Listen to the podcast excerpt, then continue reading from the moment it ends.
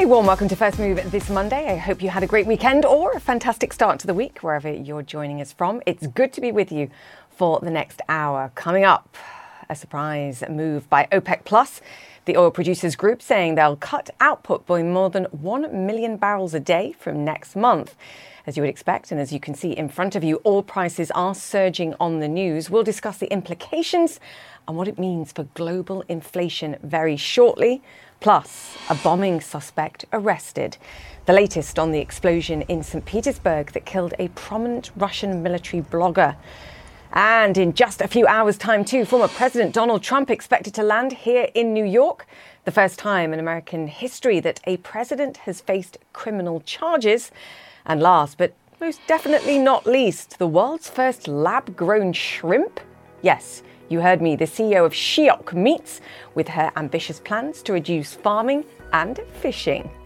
In the meantime, investors also fishing for returns on the first trading day of the second quarter, the Nasdaq futures, as you can see, slipping. But what a performance from the first quarter! They fell hook, line, and sinker for a storming 17% rally for the tech heavy index. So, giving a little bit back today, at least pre market, we shall see what happens. Its best quarterly gain, though, in fact, in more than two years, shrugging off banking sector volatility and, in fact, benefiting from it. Higher market volatility meant lower interest rate expectations, and lower interest rate expectations is good for tech stocks, and we certainly saw that. And in the meantime, an upbeat mood across Asian markets earlier Monday too. Tokyo, Hong Kong, and Shanghai all higher, boosted by energy stocks, as you would expect. And that brings us back to that output reduction from OPEC Plus, which is where we begin today's show. Anna Stewart joins us now with all the details. Anna, the observation straight away from me not only the knee jerk reaction in oil markets, but also this is the largest OPEC members taking this decision and therefore more likely to adhere to the cuts that they promise. Mm. And we also had that element of surprise, didn't we? This mm. coming on a weekend, not uh, during an OPEC meeting itself. So I think that surprise has also caught the markets off guard. And this comes despite the fact that China, oil hungry China, of course, has come back to the market in full since ending its zero COVID policy. So, in terms of demand for oil, that has increased since the last output cut in October. So, we are seeing prices much higher this morning. I think they were above 8% higher uh, when they opened this morning. They've come back a little bit. Some analysts saying this morning that they could hit $100 a barrel by the end of the year. And we can show you where those cuts fall. As you say, the big players obviously taking the biggest cut. Saudi Arabia opting to take 500,000 barrels per day off the market. Russia extending its cut that already existed. We were largely expecting that, and also big cuts from players like the UAE, Kuwait, Iraq. Um, overall, more than 1.6 million barrels off the market. So, this speaks to the fact that the cartel are clearly wanting to put a floor under prices, but also, I think, aren't that worried in terms of market share. And I wonder whether that's to do with US shale output slowing and also looking at those US strategic reserves, which are now at the lowest level since 1983. The US still hasn't bought oil back to fill up its reserves, uh, which I think also feeds into this story. Yeah, I mean, there's so many elements here to discuss, and you can go in more depth about any of these as, as you please. But I do think your point about the fact that this perhaps is a very different moment than the cut that we saw back in October. And let's be clear, particularly from the United States, there was a lot of noise and um, uh, disgruntled commentary about that. And yet we did see oil prices fall. They matched the growth slowdown that we were seeing. This time around, perhaps the story is a little bit different. What does it mean for global inflation? I think that's the big question mm. now. Well, the story might be slightly different, but the US response was very much the same from the White mm. House. Spokesperson from the National Security Council saying they think it, it's inadvisable given market uncertainty. And it does really muddy that outlook, doesn't it, for economic growth, for inflation, given so much hinges really on energy prices. And we're looking at whether it's the Federal Reserve, the ECB in Brussels, the Bank of England over here, all looking to come to the end of their rate rises that hinges on inflation, and energy is such a big part of that. So it has really complicated that picture. Uh, and I think for anyone who is already, already struggling with uh, inflation, the cost of living crisis, the cost of loans, of debt, of mortgages, this potentially isn't really that good news. Yeah, I think we spoke to the head of the International Energy Agency in light of that cut in, or the cut announcement in October of last year, and I think he described it as unhelpful which I think yeah. was um, perhaps appropriately said. Yes. Anna Stewart, thank you so much for that. All right, Russia says Ukraine may be behind the murder of the pro Kremlin military blogger known as Vladimir Tatarsky. He was killed in an explosion at a St. Petersburg cafe on Sunday. Authorities say they have detained a female suspect named as Daria Trepova. They say she was working with Kiev. You can see her here in the cafe before the explosion. Claire Sebastian joins us now. Claire, what more do we know about this um, female suspect involved? I, I read earlier this morning that she attended one of the protests at the start of the war in Ukraine. What more can you tell us?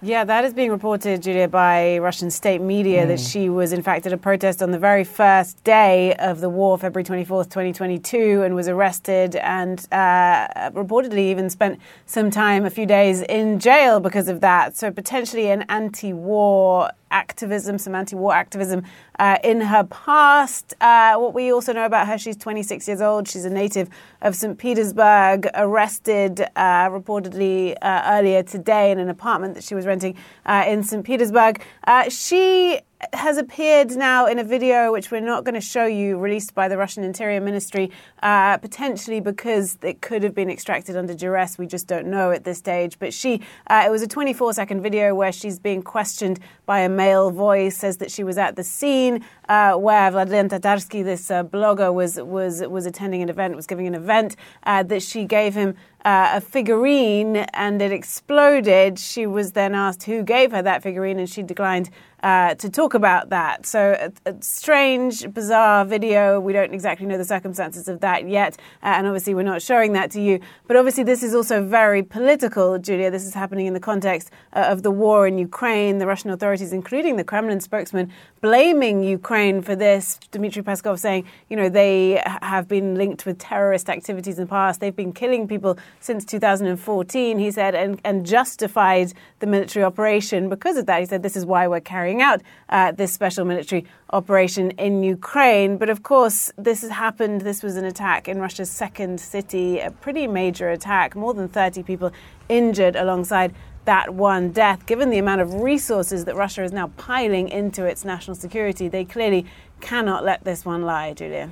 No, certainly not. Uh, any further headlines on that, we will bring them to you for now. Claire Sebastian, thank you so much for that. Now, Finland will officially become a NATO member on Tuesday. The country's president, Sauli Niinistö, will travel to Brussels for an accession ceremony and meeting with NATO chief Jens Stoltenberg. The country submitted a joint application for membership with Sweden in the wake of Russia's invasion of Ukraine. Sweden's bid has been stalled amid opposition from both Hungary and Turkey. And in the meantime, the head of the Russian mercenary group Wagner says a Russian flag has been raised on the battlefield in Bakhmut in memory of Vladimir Tatarsky, the Russian military blogger, as we were just describing, killed in an explosion in St. Petersburg. Evgeny Prigozhin made the comments in a video reportedly filmed in the city. CNN could not immediately confirm his location. Prigozhin also claims Bakhmut has been taken, something Ukraine denies. President Zelensky said the fighting there was, quote, especially hot. Ben Wedeman joins us now from eastern Ukraine. Ben, great to have you with us. Not the first time that the head of the Wagner Group has suggested that they are now in control of Bakhmut, but of course, stringent denials still from the Ukrainians. What more can we glean? Well, he did say that Bakhmut is, in legal terms, and those are the words he used, uh, has fallen, but uh, it's not altogether clear what he means by that. He did raise this flag uh, in the dark in Bakhmut, so there's no way anybody can locate it. Now, the Ukrainians have responded saying that Bakhmut, and this is the word in the words of the spokesman for Ukrainian forces in the eastern part of the country, he said Bakhmut is Ukrainian, and they, the Russians, have not captured anything and are very far from bringing that to uh, be. Uh, so clearly, the Ukrainians flatly denying it we understand that perhaps the Ukrainians still control 35, maybe 40% of the city. Uh, overnight, or rather yesterday, there were more than 20 Russian attacks on Ukrainian positions, according uh, to, the, to, the, same Ukrainian army spokesman. Now, it's difficult for us to confirm any of this because since the 21st of February, Bakhmut has been a red zone declared by the Ukrainian military. Journalists are not allowed in the city, unlike, for instance, in January when we were going in almost every day. Now, clearly, the Russians are desperate to achieve some sort of victory after their prolonged winter offensive that doesn't really seem to have accomplished much except for taking part of Bakhmut, uh, but not all of it. And it appears that at this point they may be slowing their, down their operations and preparing defensive positions in anticipation for a much talked about Ukrainian spring offensive. Julia? Ben, Ben Wedeman there in eastern Ukraine. Thank you so much for that. Okay, first TikTok in the spotlight. Now Pinduoduo, one of China's most popular shopping apps, has been suspended by Google while it investigates possible malware use to exploit vulnerabilities on users' smartphones. Chrissy Stout has more. In China, Pinduoduo is an e-commerce heavyweight. It broke the dominance of Alibaba and JD thanks to its bargain bin prices, a social shopping model that encourages people to buy with friends, and a focus on lower income rural users. The app has more than 750 million monthly users in China, and the app is now under fire over malware. Malware is short for malicious software, and CNN has spoken to an array of cybersecurity experts who say that they have identified malware in versions of Pinduoduo. This is highly unusual, and, and it is pretty damning for Pinduoduo. We found that it uses techniques to get extended functionality. I never seen anything like that before. Cyber experts say the malware allows Pinduoduo to bypass users' cell phone security, monitor activities on other apps, check notifications, read private messages, and change settings. And once installed, it is difficult to delete. The app can also obtain user data like this photo of a beloved pet taken from a user's album. Well, we have to underline the fact that this isn't a problem for users in the West. People are using these third party app stores inside mainland China, and that's where the problem was. And that's where users should be worried about this. In March, Google suspended Pinduoduo from its Play Store after finding malware versions of the app. In a statement, Google said, We have suspended the Play version of the app for security concerns while we continue our investigation. Pinduoduo said it rejects the speculation and accusation that Pinduoduo app is malicious just from a generic and non-conclusive response from Google. Our team has reverse engineered the code and we can confirm that it di- tries to escalate rights. It tries to gain access to things normal apps wouldn't be able to do on Android phones. CNN also spoke to a Pinduoduo employee who says the company in 2020 set up a team of about 100 engineers and product managers to dig for vulnerabilities in Android phones and develop ways to exploit them and make a profit. Speaking anonymously for fear of reprisals, the source says the team was disbanded on March the 7th, with many told they would be transferred to its sister app Temu, but a core group of 20 people remain. Pinduoduo's parent company, PDD Holdings, did not respond to CNN requests for comment. The allegations come as PDD pushes beyond China with Temu, which sells cut rate Chinese products to mainly U.S. customers. Launched in September, it quickly became the most downloaded app in the U.S. Until the Pinduoduo can release something like the, you know, like the uh, full disclosure of the how did this incident happen yeah, probably b- before that, we shouldn't trust any uh, applications from Pinduoduo. Temu is still available to download on Google Play, but the suspension of its sister app, Pinduoduo, and the evidence of malware are all casting a cloud on the NASDAQ listed company at a time of heightened tension and security concerns over tech that's made in China. Kristie Stout, CNN, Hong Kong. And we're learning more about the suspected Chinese spy balloon that flew over the United States back in February. A source tells CNN the balloon was able to collect images from US military sites and transmit information back to Beijing in real time. They said US experts still do not know whether the Chinese government had the ability to wipe the balloon's data. Officials say the US knew what the balloon's path would be, and authorities were able to protect sensitive sites and censor some signals before the balloon could pick them up. The FBI is still examining the balloon, but officials have learned how it was powered and also designed. Okay, coming up on the show, surprise OPEC supply cuts complicate the global fight against inflation. We'll have more on the energy squeeze when we return. And New York gears up for Trump's time in court. Political strategist Greg Valliere joins us to tell us just how much it really matters. That's next.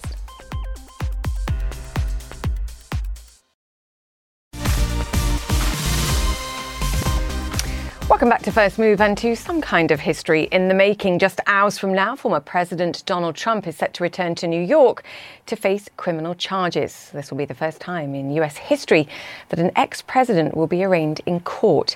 Later today, the judge is expected to decide too whether he'll allow cameras inside the courtroom. And here's a look at some pictures taken over the weekend with the former president spotted waving to supporters. Paula Reid has a look ahead. Former President Donald Trump is expected to arrive in New York Monday afternoon, ahead of what will be the first ever arraignment of a former president of the United States. Over the weekend, his legal team was on the attack. The team will look at every every um, potential issue that we, we will be able to challenge, and we will challenge. And of course, I very much anticipate a motion to dismiss coming because there's no law that fits this. But the charges against Trump have not yet been revealed, even to his lawyers, and will only be unsealed Tuesday unless the judge agrees to grant a request made by several media outlets, including CNN, to unseal it sooner. CNN has learned the charges include more than 30 counts related to business fraud. A grand jury returned an indictment Thursday after a years long probe into a hush money payment made to adult film star Stormy Daniels in the days leading up to the 2016 election. Trump has gone on the offense, attacking District Attorney Alvin Bragg, calling him corrupt, claiming Bragg is using a venue where it is impossible for him to get a fair trial. And as he has done before, even going after the judge who will oversee this case, claiming he hates him and alleging he treated his companies viciously in a prior case. It's deeply ironic that a person who spent a good part of his four years in the White House trying to weaponize the Justice Department against his political enemies mm-hmm. is now saying he's the victim of persecution. It's sort of what comes around goes around. Security preparations are underway for Trump's initial appearance in this Manhattan courthouse. He is expected to be fingerprinted, but it's not clear if he will have a mugshot, sources tell CNN, amid concerns it could leak in violation of state law. And sources tell CNN Trump is keeping track of who is publicly supporting him. The case, uh, based again on what's being reported, the case lacks any legal basis it, it, it's pursuing somebody on the. There's nothing inherently wrong or illegal about making a hush payment. We're not dealing with a blind, a blindfolded lady justice uh, in this situation. We're dealing with a political prosecutor who has stated that he is going after President Trump. And joining us now, Greg Valliere, Chief US Policy Strategist at AGF Investments. Oh, Greg, there are so many things important things that we should and could be discussing at this moment, but we'll start with this. Um, your note today says the circus is in town. What kind of circus are you expecting? Oh, it's going to be quite a show. I'm sure. I'm sure the ratings will be great. Uh, Donald Trump's numbers have gone way up. He's ahead by 30 percent against uh, DeSantis, Julia. So you, have got a, a, a circus that will help Trump rather than hurt him. Wow, I mean, this is important, Greg. What we're saying is a sympathy vote, a popularity vote, arguably means that it's increasing the likelihood that he becomes the nominee for the Republican Party for the election in 2024. Does that mean also that it's less likely, therefore, that the Republicans win the election? Well, that's a great point. And I think that while Trump looks like he's the front runner to win the nomination, winning the general election is another story. And unless we forget, there are three other big, big cases to come uh, the uh, taking documents out of the White House, the Georgia uh, vote, of course, and obviously January 6th. So, this, in my opinion, based on what's been reported, this is the weakest of the four cases. And uh, just to remind my viewers, we're looking at, I could say it may or may not be the former president's plane, but I think it's clear that it is. That's waiting for him there in West Palm Beach, waiting to bring him to New York. Um, the point that you made, I think, about these charges, and we still don't know what these charges are versus some of the other cases that are likely pending against him and will come up in the near future is that I think there's general consensus actually that this one and these these charges are going to be relatively weak. The sympathy vote that he appears to be getting tied to this, do you think that dissipates to some degree when we start to see some of the other charges potentially appear against him? That's that's a very good point. And I think while this is weak and it's based on testimony from a convicted felon, the next three cases are, in my opinion, a lot more substantive. And maybe this a political frenzy that Donald Trump has been wronged uh, will get a lot more serious when we see, for example, how he tried to manipulate the vote in Georgia or what he did on January 6th. Then it gets a lot more serious. And then potentially Trump fatigue kicks in. Potentially, but it, it is a circus right now. I mean, no one's talking about the price of oil or Friday's oh. unemployment report. It's all it's all Trump, all Trump all the time, and that's the way he likes it. I am. Let's talk about that decision from uh, OPEC Plus to further restrict supplies. It got, yeah. as you would expect, a similar kind of response from the White House that we saw back in October, and yet, you know, the White House complained, and then oil prices came down despite that cut. What do you make of this one? I think in the short run, today, obviously, the price of oil is higher, and it may be higher for the next few days. But if, in fact, the U.S. economy is starting to soften, not sure about that, but it looks like it may be starting to soften. then the price of oil may not go up by much more. It might start to level off, maybe even go down. Yeah, I mean, we've already got the knee jerk reactions of um, analysts talking about $100 oil, but the uncertainty here, I think, is great, particularly on the economic outlook and, and anything else at, at this moment. We shall see. One of the other things to look ahead to this week the president of Taiwan back in the United States later on this week, set to meet with House Speaker Kevin McCarthy. Greg, very important for Taiwan, equally, I think, focused upon and watched in China.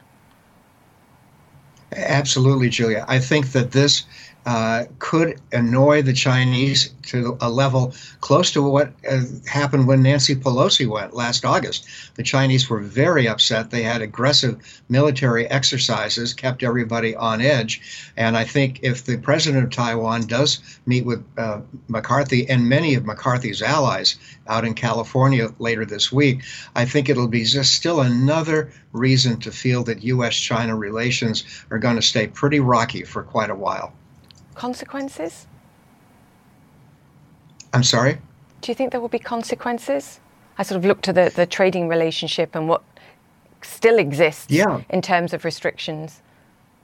I do. There were more trade restrictions over the uh, the weekend. Yeah. Uh, there may be more coming. The Trump imposed uh, sanctions will not be lifted, and McCarthy has a committee, as you know, uh, formed to look at alleged uh, action by China that is uh, not very uh, not very good. So I, I think that uh, you could see even more trade consequences, not less. And on the U.S. side, is a TikTok ban all but given? I think it probably will happen. There's a, there's still a chance of a last minute uh, reprieve, but I, I, think that that it will get uh, banned at some point. Yeah. Yeah, Greg, great to chat to you. You see, we at least right. talked about other things as well. Plenty of important things to discuss in addition. Yeah. Greg Valliere, Chief US Policy Strategist at AGF Investments. Thank you. Welcome back to First Move. I think most of us are familiar with the concept of lab grown meat. Well, now one firm wants to put lab grown seafood onto our dinner plates within a matter of years. You're actually looking at a selection of dishes from Shiok Meats, which grows shrimp, or prawn from cells rather than requiring traditional mass farming and then fishing. The company says it's close to getting regulatory approval to sell their lab grown product in Singapore with the aim of entering restaurants by the middle of next year. That would give food fans a cruelty free and more sustainable seafood alternative. Here to discuss it, Sandhya Sriram is the CEO and co founder of Shiok Meats, and she joins us now. Sandhya, fantastic to have you on the show. Just start by explaining the vision Sure, pleasure to be here. Thank you. So I think uh, you covered it. The idea was to not use traditional methods or not having to go into the oceans or set up large scale shrimp or lobster or crab farms.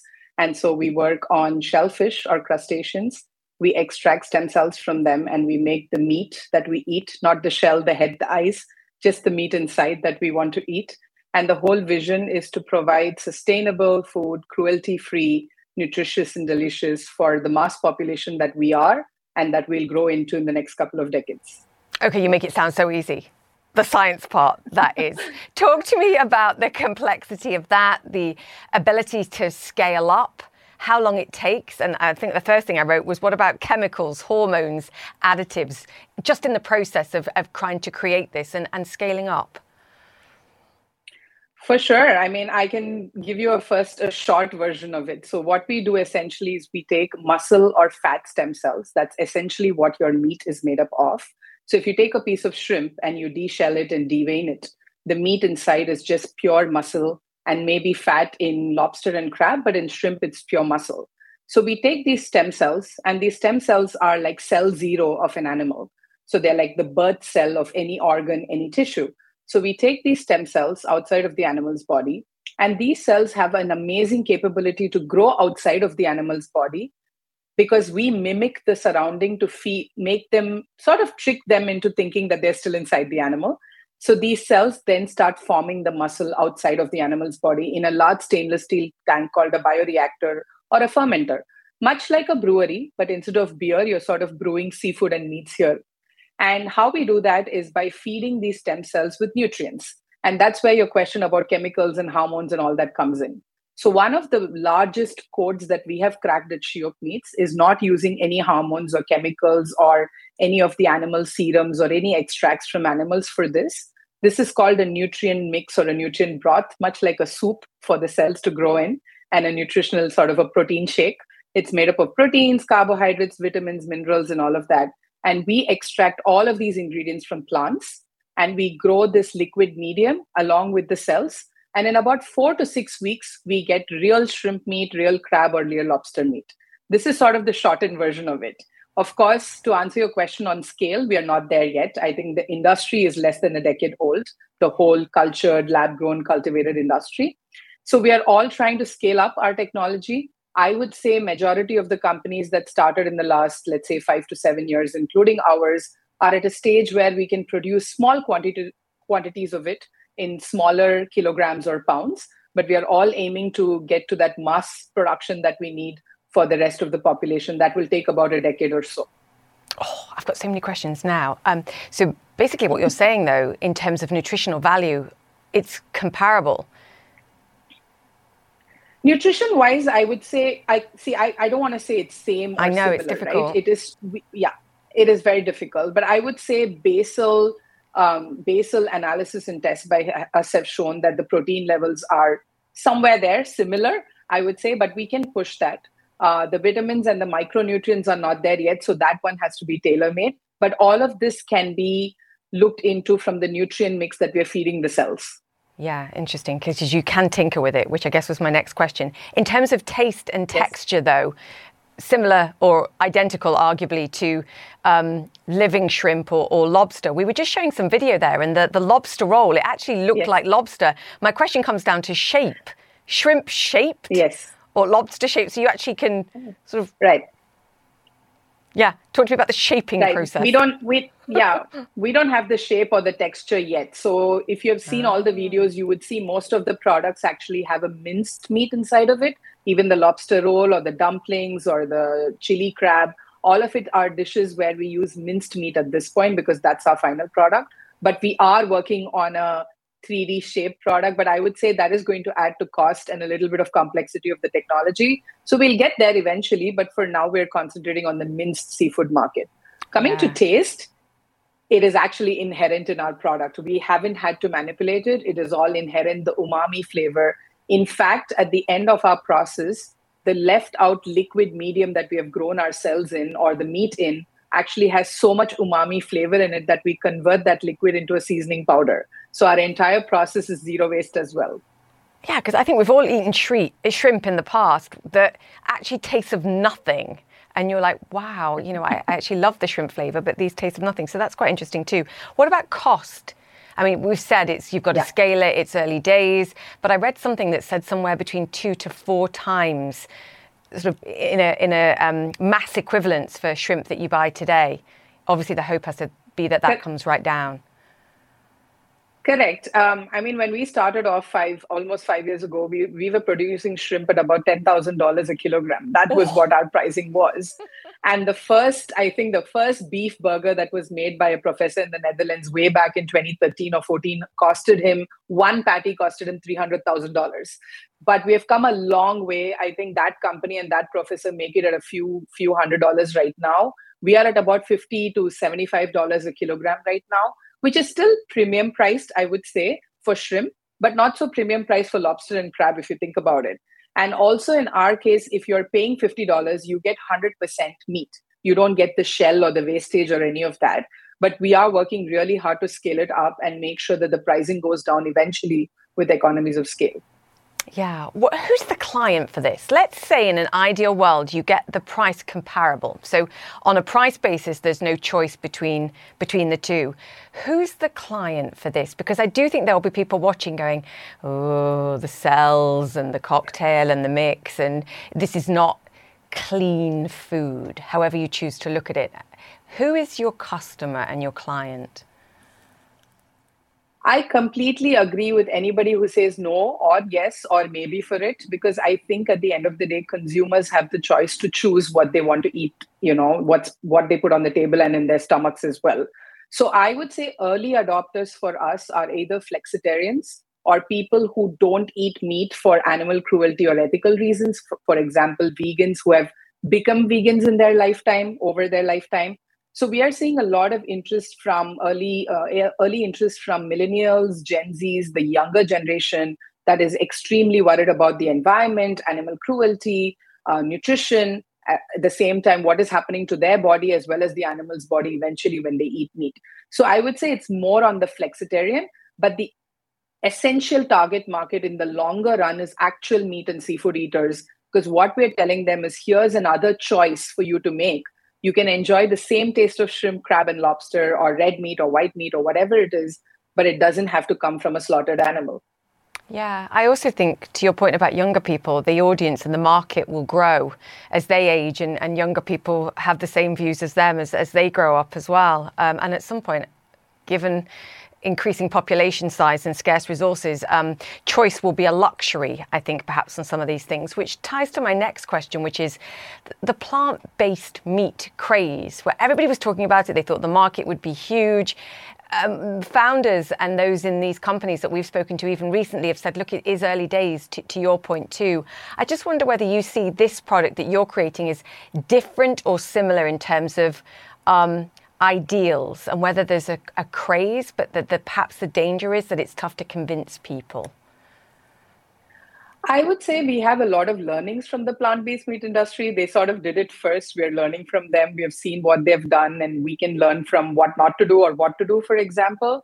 The market is growing. I don't think we have captured even, you know, the cultivated industry hasn't even captured 1% of the total market yet. And we are talking about a multi trillion dollar market with regards to uh, dairy, meat, and seafood, for example. So it's going to take a couple of decades to get there, but we are on the positive stride to get there. And I think for plant with plant-based meats, if you compare, I don't think it's a comparison. We are complementary to each other. In fact, most of the cultivated meat companies, including ours, make hybrid products because at this point, a hundred percent cultivated product is probably too expensive. We can't, we are not at that scale and you know the questions are too many by the consumer. So we are looking at a hybrid product. We in fact work with plant-based meat companies to make a plant-based and a cultivated hybrid product at the end of the day. Yeah i think one of the um, perhaps mistakes if i may say that p- members of that industry made was over promising in the beginning. And you're certainly not doing that. I think you're very realistic about the time um, and, and what it's going to take i think to, to convert people and get people eating this.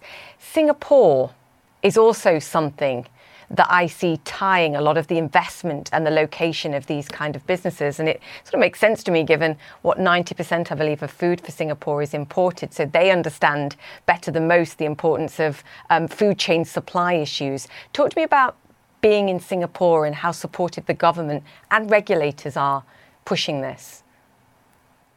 For sure. I mean, I have a very interesting anecdote here. When we started in August 2018, Singapore wasn't talking about food tech or food security or any of them. I mean, food security is always on our minds here because, like you said, we import 90% of our food.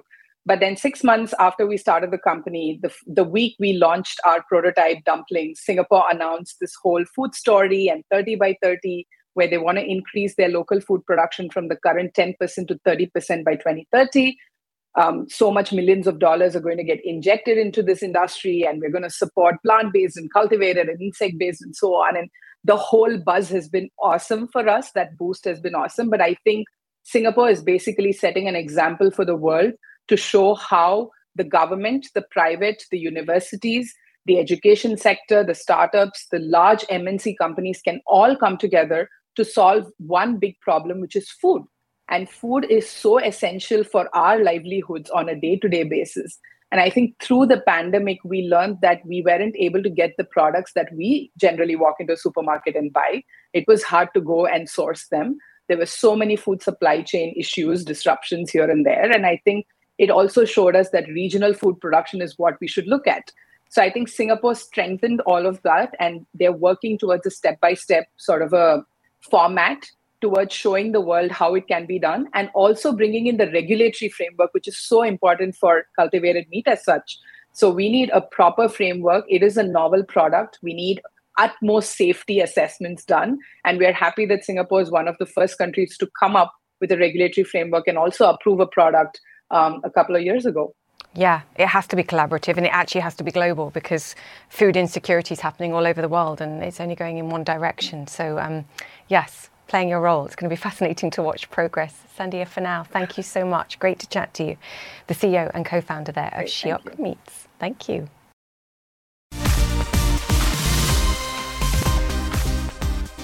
Welcome back to First Move and the first trading day of the second quarter of the year. US stocks, a bit of a mixed bag, as you can see. The Dow higher by some seven tenths of 1%, some easing back for the tech heavy NASDAQ after that whopping 17% rally that we discussed in the first quarter of the year. Some of the major movers today, the energy stocks, including ExxonMobil, Chevron, and Shell, all higher by some 4 to 5%, as you can see across the board. And this follows the Saudi led OPEC plus announcement that they'll cut output by more than 1.6 million barrels a day from next month. That includes obviously an extension of the 500,000 barrels from Russia. Joining us now is Amrita Sen. She's the co founder and director of research at Energy Aspects. Amrita, great to have you with us.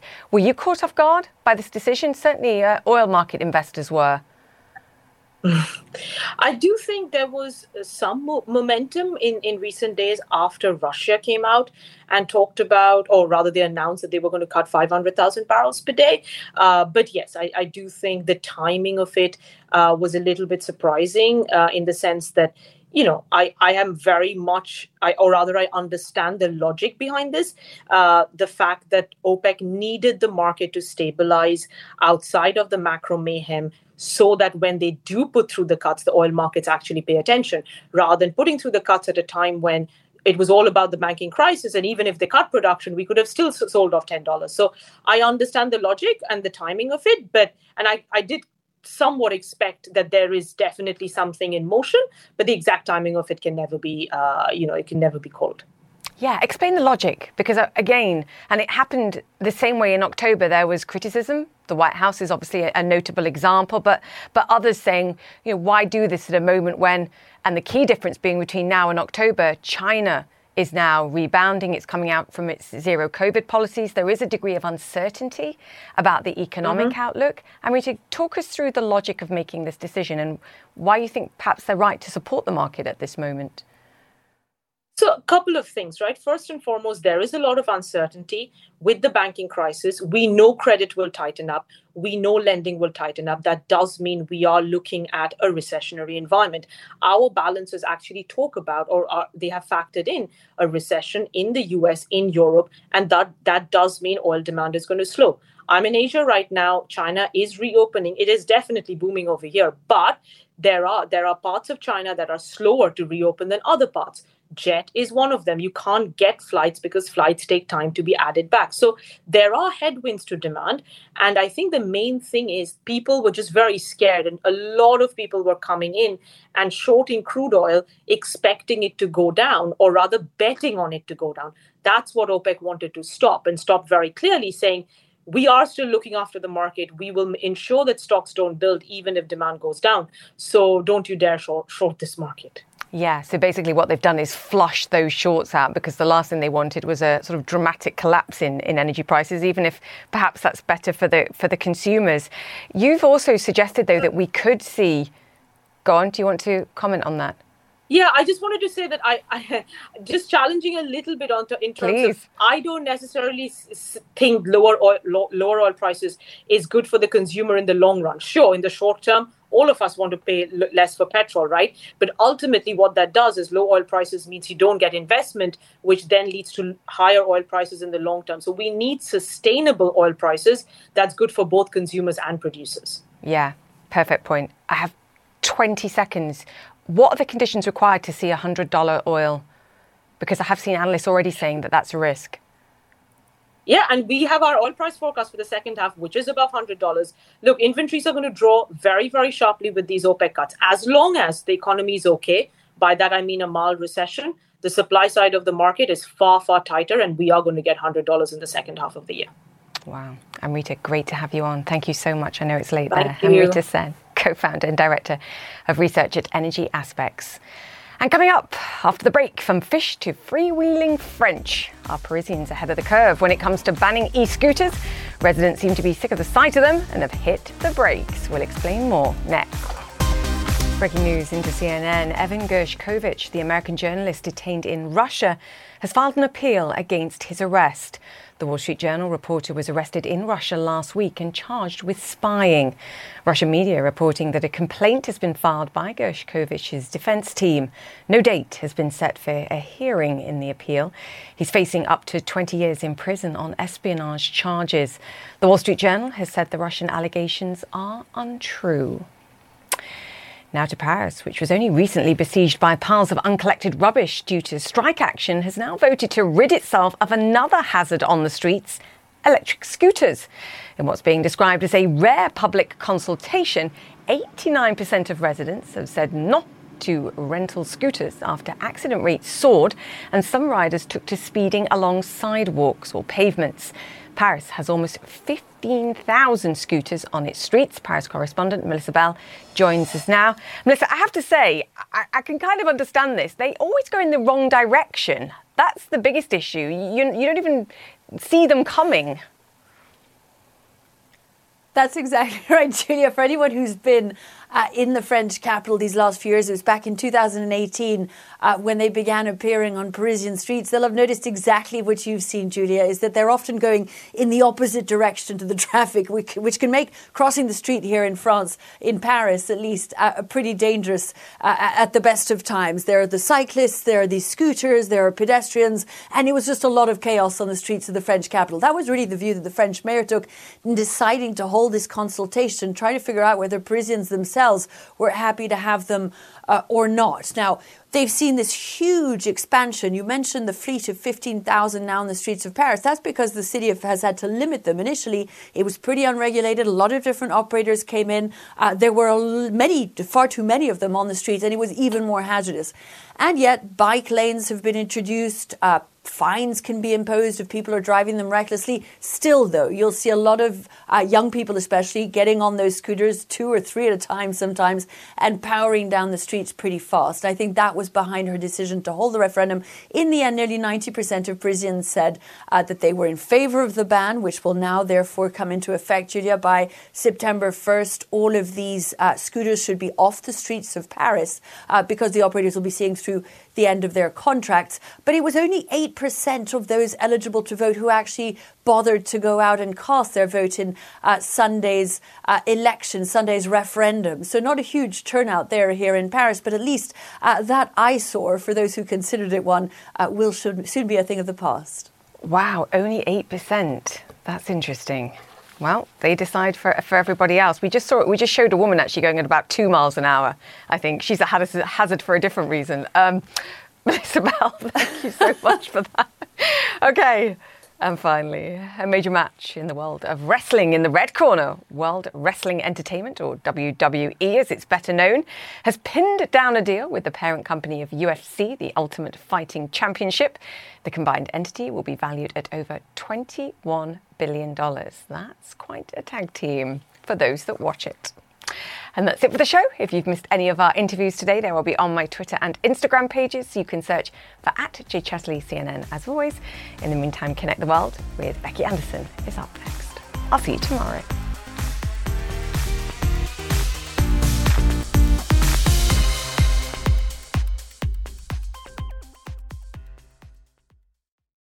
Quality sleep is essential, and that's why the Sleep Number Smart Bed is designed for your ever evolving sleep needs. So you can choose what's right for you whenever you like. Need a bed that's firmer or softer on either side? Helps you sleep at a comfortable temperature, quiets their snores. Sleep Number does that. Sleep better together. JD Power ranks Sleep Number number 1 in customer satisfaction with mattresses purchased in-store. And now, save 50% on Sleep Number limited edition smart beds for a limited time. For JD Power 2023 award information, visit jdpower.com/awards. Only at Sleep Number stores or sleepnumber.com.